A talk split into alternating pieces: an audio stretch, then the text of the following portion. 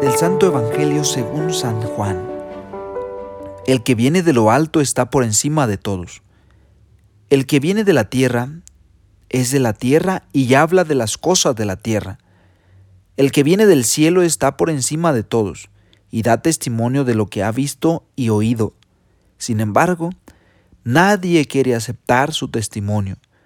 El que acepta su testimonio certifica que Dios es veraz, porque el, porque el que Dios envió habla de las palabras de Dios que da el Espíritu sin medida. El Padre ama al Hijo y ha puesto todo en sus manos. El que cree en el Hijo tiene vida eterna. Quien se niegue, niega a creer en el Hijo no verá la vida, sino que la ira de Dios permanece sobre él. El que viene de la tierra pertenece a la tierra.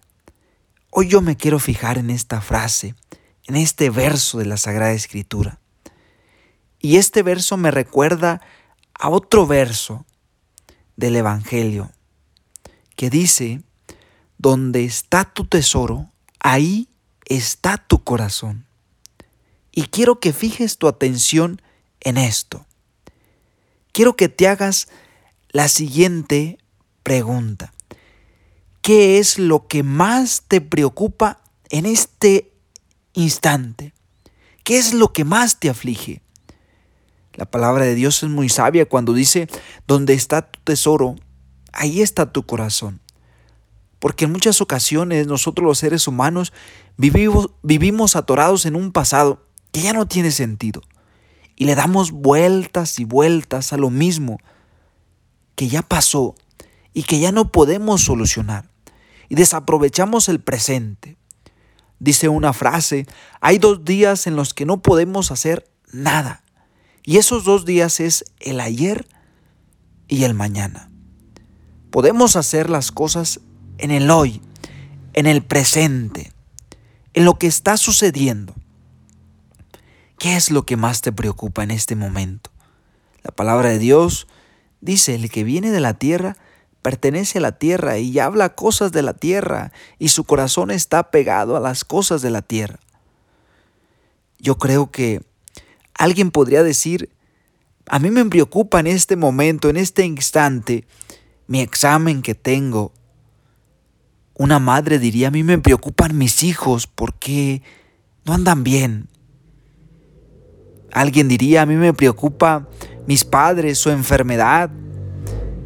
Otro más diría, a mí me preocupa la economía, no puedo sustentar a mi familia, no hay cómo hacerle para mis estudios.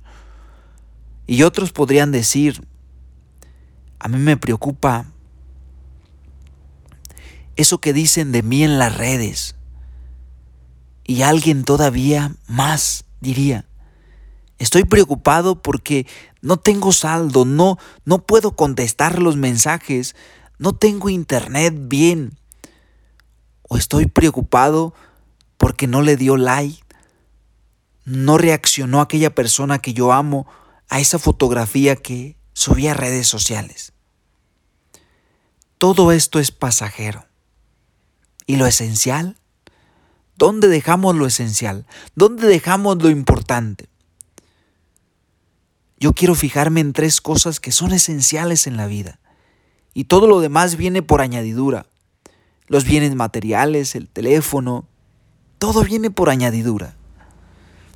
Es esencial en nuestra vida la familia. Esa familia que a veces descuidamos o con la que quizá estamos peleados o a la que no valoramos tanto. Yo te aseguro que el día que te pase algo, aquellos que dicen ser tus amigos, aquellos que, que dicen estar contigo, te pueden abandonar.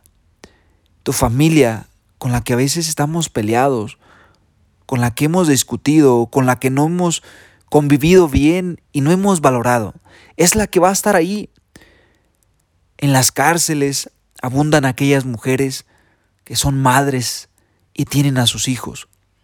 En las cárceles abundan aquellas aquellos hermanos que estiman a su hermano. O en los hospitales, quien más va es una madre que tiene quizá algún hijo o algún hijo también que tiene a su madre. La familia es esencial y debemos valorarla, porque cuando todos se van, es la que nos va a enterrar, es la que nos va a velar, es la que va a rezar por nosotros. Los amigos no les vamos a olvidar pronto, pero a una madre no nos le vamos a olvidar pronto. Segundo, es esencial tu persona, que te valores. En muchas ocasiones estamos llorando porque no nos valoran, porque nos han despreciado o porque el esposo o la misma familia no ha valorado nuestro ser, nuestras cualidades, nuestra persona. Pero yo te invito que si hay alguien que no te valora, valórate tú. Si hay alguien que estás esperando que venga a levantarte donde estás y no te ha levantado, levántate tú, no esperes. Y tercero, la más esencial, la más grande, es esencial Dios. Sin embargo, qué pocos los que al levantarse primero se acuerdan de Dios y no del teléfono que está ahí. Qué pocos los que encomiendan a Dios cada día su trabajo, su familia, sus amigos, sus tareas. Qué pocos. La queja de Jesús el día de hoy y ayer es que ha venido a los suyos como luz y no han aceptado esa luz. No hemos aceptado esa luz. También ha dado testimonio de cómo debe ser nuestro comportamiento y nuestra relación con Él. Y nosotros hemos despreciado su testimonio. Preferimos las tinieblas a la luz. Pidamos a Dios que no sea así entre nosotros los cristianos católicos, sino que tengamos como prioridad la familia, tu persona y en primer lugar a Dios por encima de todo. Es un gusto estar con ustedes. Soy el Padre Omar Magaña Mendoza. Me encomiendo a sus oraciones. Cuenten con las mías. Les mando un fuerte abrazo.